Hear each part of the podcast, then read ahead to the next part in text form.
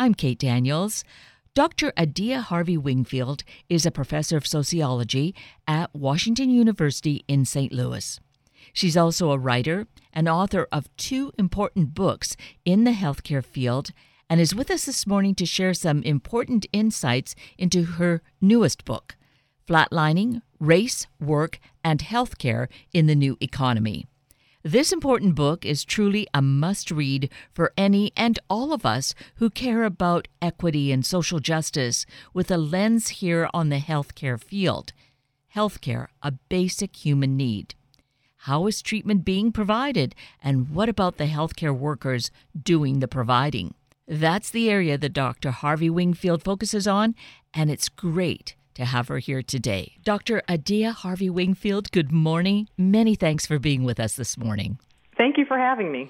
I greatly appreciate this opportunity that you're taking time with us, that you've written uh, what I feel is a very important work, very important book, Flatlining Race, Work, and Healthcare in the New Economy.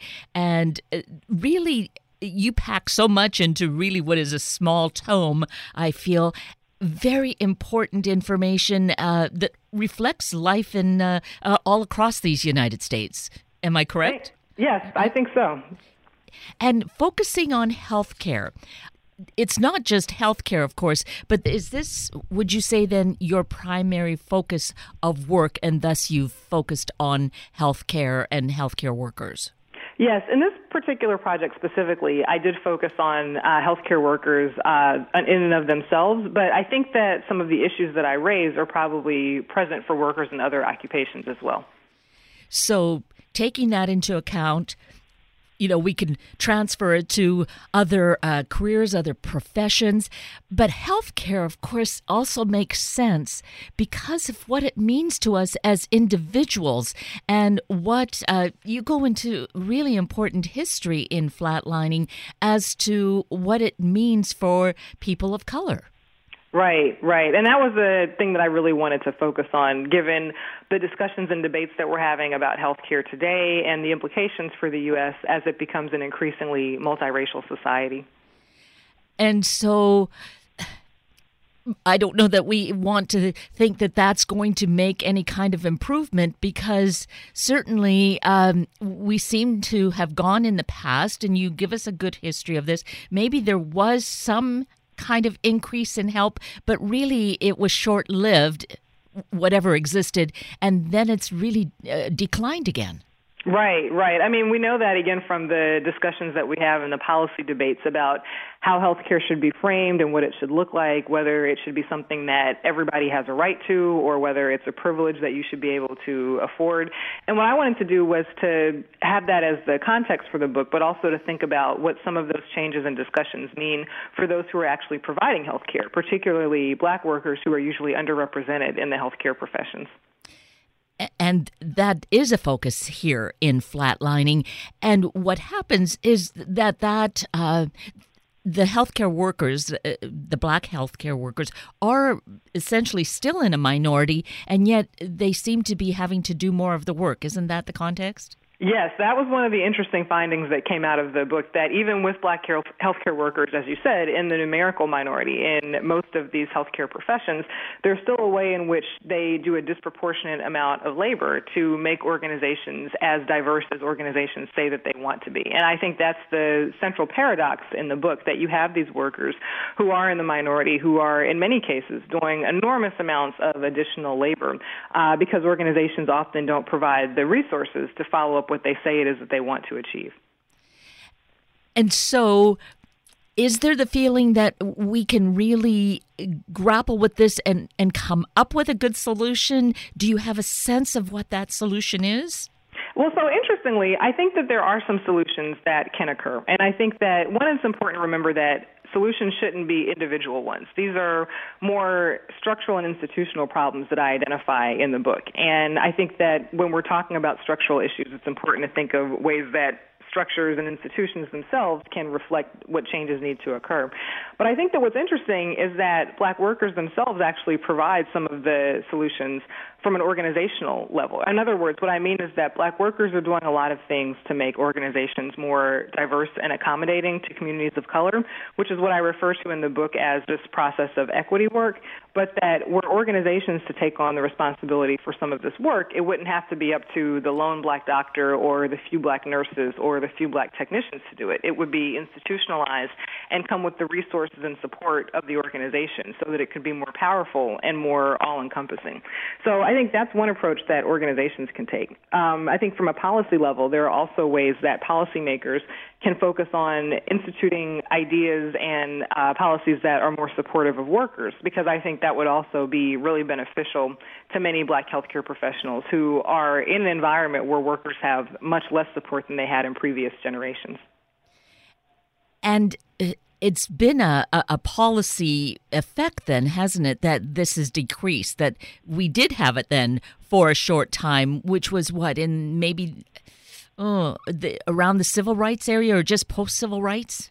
Right. Well, so if we're talking about healthcare, it's been such a contentious topic for such a long period of time. And there have been sort of fits and starts in terms of progress and how things have moved the needle.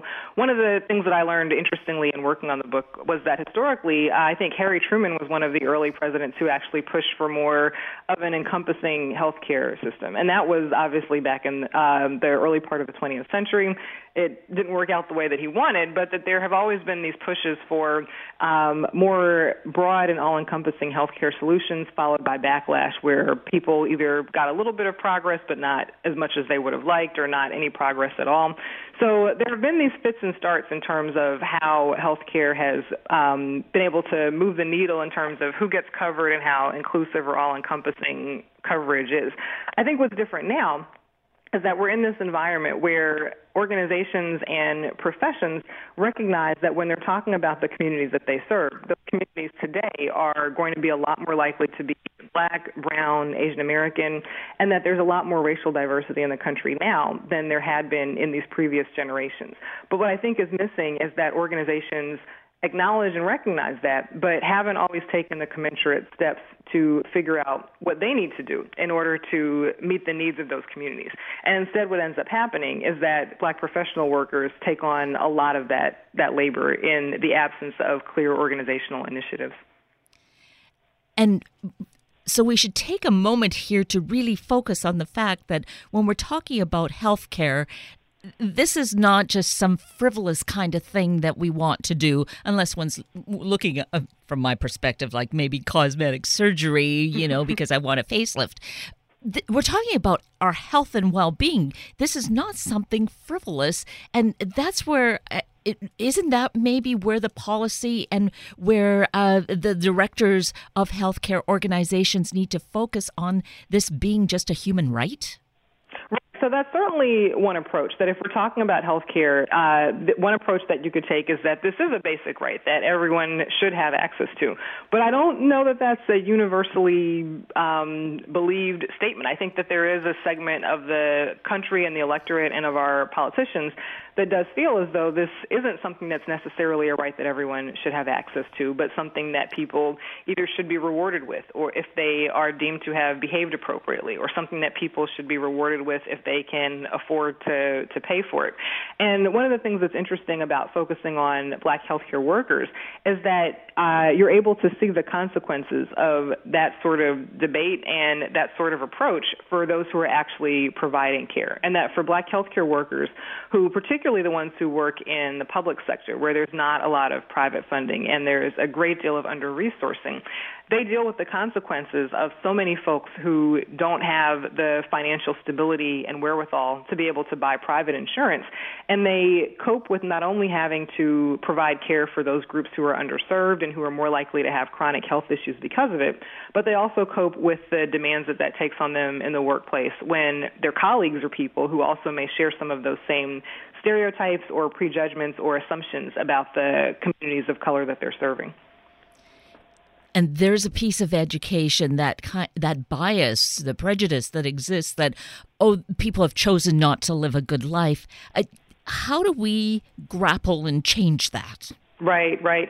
So I think there that sentiment underlies a lot of the viewpoints that I think people have about who receives care and who is entitled to care. But I think that that sentiment also underlies a lot of how we look at many of our fellow citizens in terms of viewpoints that certain people either haven't worked hard for things or don't want to work hard for things or don't deserve access to some of our basic necessities like food or shelter or health care or um, any of the other things that are core basics to members of a society living well and living in a kind of healthy, fulfilling fashion. So in terms of how to change that approach, I'm not sure that there's a quick, easy, one size fits all solution. But I do think that, again, from a more structural standpoint, public policies can be enacted to minimize um, some of the disparities that are inherent in our political systems so that certain groups aren't disproportionately less likely to have access to food, to shelter, to home ownership, to um, health care, as one example of, of many of these things. But I think that often these disparities are exacerbated by policies that do make it harder for certain groups who may already be economically disadvantaged to find equal footing or to have the basic needs that are necessary to live productive lives. And I think that you touch on that in your book, Flatlining, uh, in terms of the public sector and, and the kind of employment that for a period of time was available, perhaps more broadly, to to the broad population. Right, right. It was really important to me to focus on the public sector because I wanted to talk and think about how it represents a space where we really see this shift between what private resources can do and what publicly funded resources struggle to do, and how healthcare itself is a site where if you have private insurance, uh, putting aside a lot of the debates people have about whether insurance should be in the healthcare business anyway, having private insurance certainly makes your ability to have and access healthcare much easier than if you don't have any uh, insurance whatsoever. So I wanted to talk about what it means to be a worker in the public sector in healthcare where uh, we know that the public sector has experienced declining resources and support for probably about the last 30 or 40 years. And that what that means is that people who have to rely on the public sector for health care, who have to go to hospitals that are publicly funded through state tax dollars and state resources that are becoming uh, smaller and smaller and shrinking faster and faster, find themselves in environments where the facilities where they go for care are often strapped for cash and lacking um, the resources and uh, equipment and things like that, that that are more likely to be available in um, private facilities. So I wanted to really think about what that means for black healthcare workers, considering that the public sector has for a long time, or had for a long time, been an area where black workers could experience a pretty decent standard of living and some upward mobility. But as the public sector has been shrinking and suffering uh, declining resources, black healthcare workers still find themselves drawn to the public sector as a way of providing care for those who are most underserved, but it also is an area that creates a lot of stress and a lot of uh, frustration and emotional labor as they deal with the consequences of trying to provide care in an environment where it seems that many of their patients and they themselves are forgotten. Oh, it it you feel like you're being kind of uh, beat up on both sides. Yeah, it, almost a, such a feels like a no-win situation, and yet I feel that in flatlining, you do give a, a really well-rounded and historical look at what has gone on and and it's a very readable book Thank you. That was a, a big goal of mine. As an academic, uh, we sometimes fall into this um, pattern of talking only to our colleagues and not writing the most readable things that we can. So it was a goal of mine to try to make this something more accessible to wider audiences. And so that's important for us to realize reading this kind of material, reading this book, Flatlining, can give us a better perspective. I know I was really getting a good historical perspective of, you mentioned uh, President Truman and how all all this kind of began with him and then you know how along the decades it fell down again and it keeps mm-hmm. being uh, beat up you know they always kind of find someone to push it down I think if we get that really good awareness, we can be part of the solution. Mm-hmm, mm-hmm. Right. Yeah, I mean I think that that makes sense. And it's important again to think about how these sorts of issues, or healthcare in particular, but also issues of basic um, needs for a society really benefit everyone, in my opinion, right? Yes. I mean, I don't think that as a society we're best served by people getting chronic illnesses or dying because they simply can't afford the care to to improve their lives. I think that we benefit collectively by having a higher baseline level of standard of living for most people. Absolutely. Such wise words. Absolutely. so to this end, let's get our own copy of Flatlining. And of course, it's available at all of our favorite book sources, correct? Yes, that is correct. And so all of them, and if you go to your uh, brick and mortar store and they don't have it, of course, ask for it by name, flatlining, race, work, and healthcare in the new economy, correct? Yes, right. And should people want to get in touch or follow you, how do they go about doing that? I am on Twitter and trying to build a more active Twitter presence at uh, Adia H. Wingfield, W I N G F I E L D. And I'm on Facebook as Adia Wingfield as well. So I'm available uh, through both of those mediums. And Adia is A D I A. I love the name. It's so lovely. It's lyrical. Thank you. Thank you. You're welcome.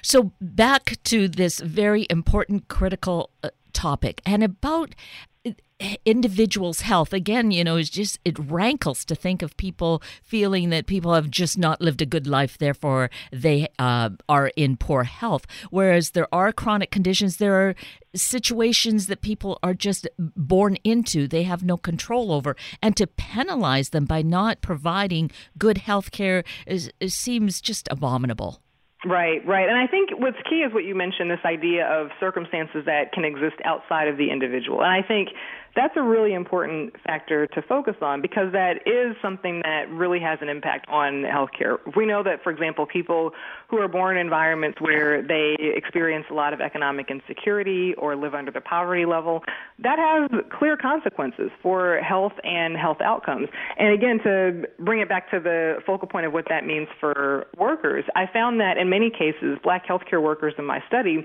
we're often very cognizant and aware of the, the link and the connection between those social factors and the health outcomes. But one of their frustrations was often that it didn't seem like many of their colleagues took that into consideration when they were talking about caring for their patients.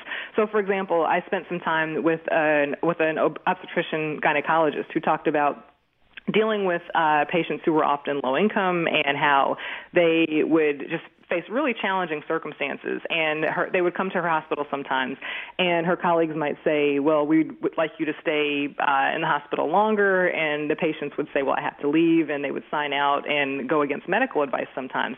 And her colleagues would say things like i can't believe this patient is leaving. This is so irresponsible and you know i can't believe that she would go when she's got this sort of health care condition facing her. And her thinking would be well I understand your frustration, but this patient also has kids at home, and she is the primary caregiver for them and for an elderly parent. So, would we feel okay if she stayed in the hospital and left her kids without anybody to care for them, as well as her elderly parent? But her viewpoint was that many of her coworkers seemed unwilling or unable to take those sort of social and external factors into consideration. And again, part of what I want to really stress and emphasize in the book is that that has real consequences and dynamics for black healthcare workers. That we might look at black doctors, for example, and think, oh, you're living this fabulous life with this six figure income and you're a doctor and you've made it. So why, what difficulties could you possibly have?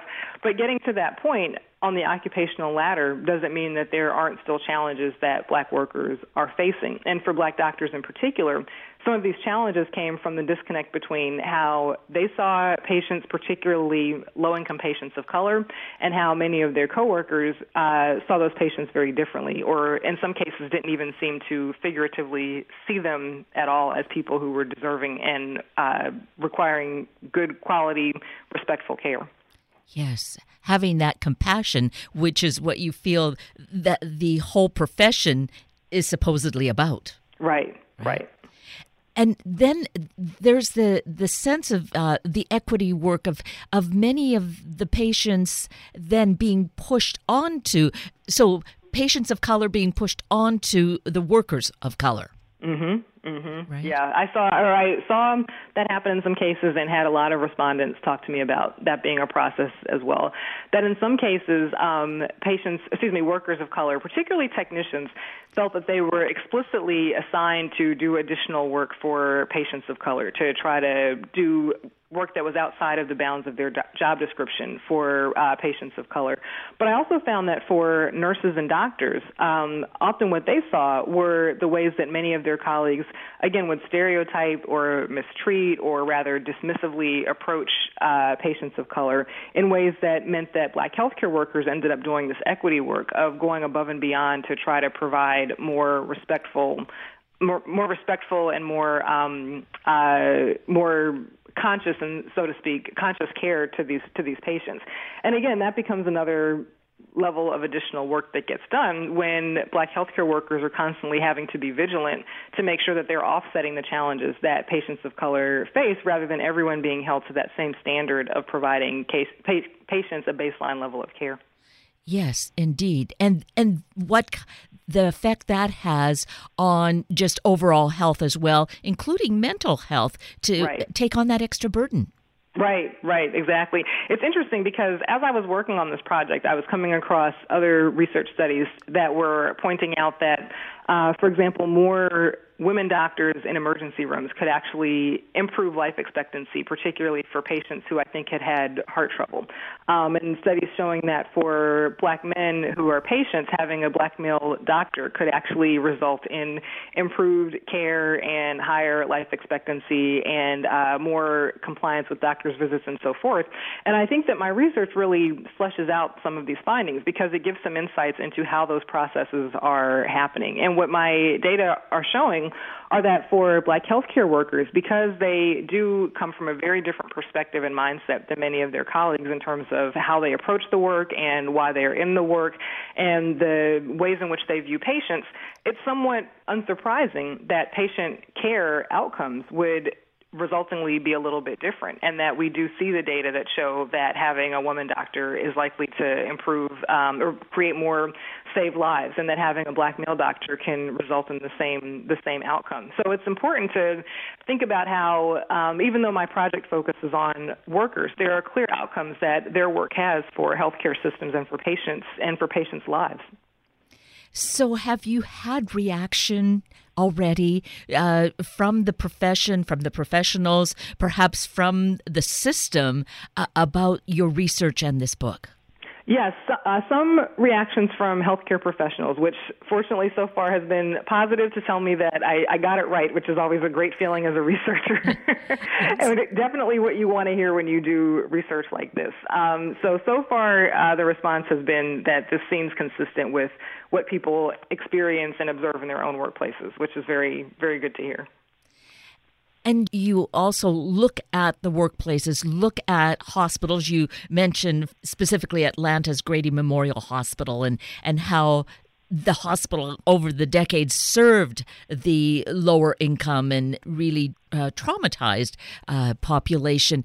And then things change when they run into uh, having financial difficulties. Right, and I didn't actually spend time doing data collection at Grady, but I wanted to use them as an example of what types of challenges have befallen public hospitals over the past several decades.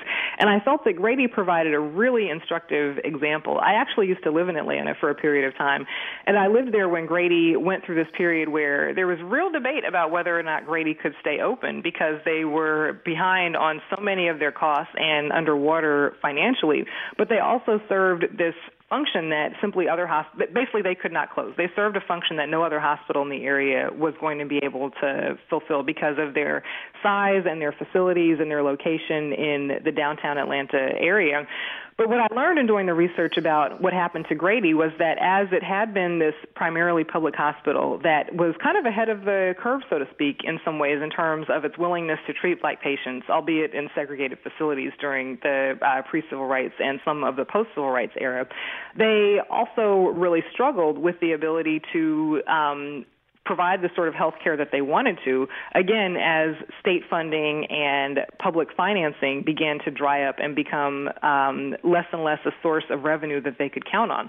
And so what ended up happening with Grady was a partnership where they did um, turn over ownership to a corporation, or a company rather, and they got an infusion of private funds, which helped the hospital to gain solvency again, but also meant compromising some things in some areas that several community groups were not so happy with in terms of their ability to care for patients who, again, are likely to be the poorest, who are disproportionately likely to be patients of color, who have who then are disproportionately likely to have more adverse health outcomes than patients to whom those categories don't apply.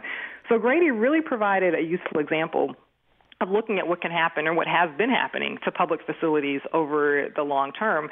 And that speaks to a bigger economic issue that I wanted to think about and talk about in the book. Um, for example, part of the backdrop that the book rests on is this idea that work has changed and become a lot more insecure over, again, the last 30 or 40 years. And that part of how that's happened is that we don't have the same robust public sector that we used to have when it comes to education, healthcare, even public transportation public support for public resources has been waning and shrinking for a pretty long time. And that's a big part of some of the challenges that we face because everybody simply doesn't have the economic wherewithal to take advantage of privately owned facilities and services. And when it comes to healthcare in particular, when healthcare comes down to people with money being able to buy privately owned insurance and private services, and people without having to rely on public facilities that are underfunded and continuing to be underfunded, like Grady was for a significant period of time. That has consequences for healthcare outcomes for patients, but it has consequences for workers also and puts them in a real bind that I think is not really productive either for those workers or for the patients who have to use those systems. Yes, absolutely. So there we are at that public sector, which for a time really had supported a good percentage of the population to give them middle income resources and access to such facilities. And so we need to. Th- think about those sorts of things. I feel flatlining does give us that opportunity. And and then it makes me think about one of my more favorite quotes about we are only as strong as our weakest link. Right. Right? Right. And so, how can we not look at this broader picture and what each of us has to do about it? Right, right. No, I think that's absolutely right. And that's part of what I meant earlier when I talked about how, as a society, we collectively do better off when we have a kind of baseline level of standards and resources that are applied broadly rather than uh, kind of a race to the bottom where people are expected to, or people are in environments where um, just access to basic necessities becomes contingent on ability to have enough of a financial base for those things. Yes. Oh, I think you have done us such a great service, Dr. Adia Harvey Wingfield. Thank by... you. Thank you so much. well, this is really, you know, as I've mentioned already, but it is really such an important book, easily readable, so gives us an insight, yes, specifically into the health field, which of course is fundamental to all of us, but really gives us then that view of the bigger picture of who we are and who we should want to be as a people. Right. Thank you. I mean, I just I think that's very important, particularly again as our society is continuing to uh, proceed along this path where we are becoming a more multiracial society, it's necessary to ask this question: What society are we going to be, and are we going to be one where there continues to be as much racial and economic stratification and inequality and lack of mobility, or are we going to recognize what being a more multiracial society means and create um, opportunities that are more equitably distributed across the board? Yes, absolutely. Well, you have done and I feel are continuing to do such great work. Thank you for being such a strong voice with us this morning. Thank you so much for having me. I really enjoyed it. And I as well. This is Sunday Morning Shout Out, and it is shouting out for Washington outdoor women. This is about connecting to nature through traditional outdoor skills. Washington Outdoor Women is an outdoor skills education program by women for women. Since 1998, Washington Outdoor Women has been reconnecting women with Washington's wilderness through skill building workshops and classes such as archery, freshwater and fly fishing, backpacking, waterfowling, shotgun, map and compass, survival skills, Dutch oven cooking, outdoor photography, and so much more. Match your potential with opportunity. You can check out their workshop schedule and register online at http colon double backslash washingtonoutdoorwomen.org. It is the best gift you can give yourself to be feeling natural in our outdoors, feeling safe in our outdoors. Washington Outdoor Women, WOW, is an educational outreach program of the Washington Wildlife Federation and is dedicated to teaching women and girls outdoor skills and natural resource stewardship. And if you'd like more information, call Jen Sirowitz at 425 785 3555. That's Washington Outdoor Women.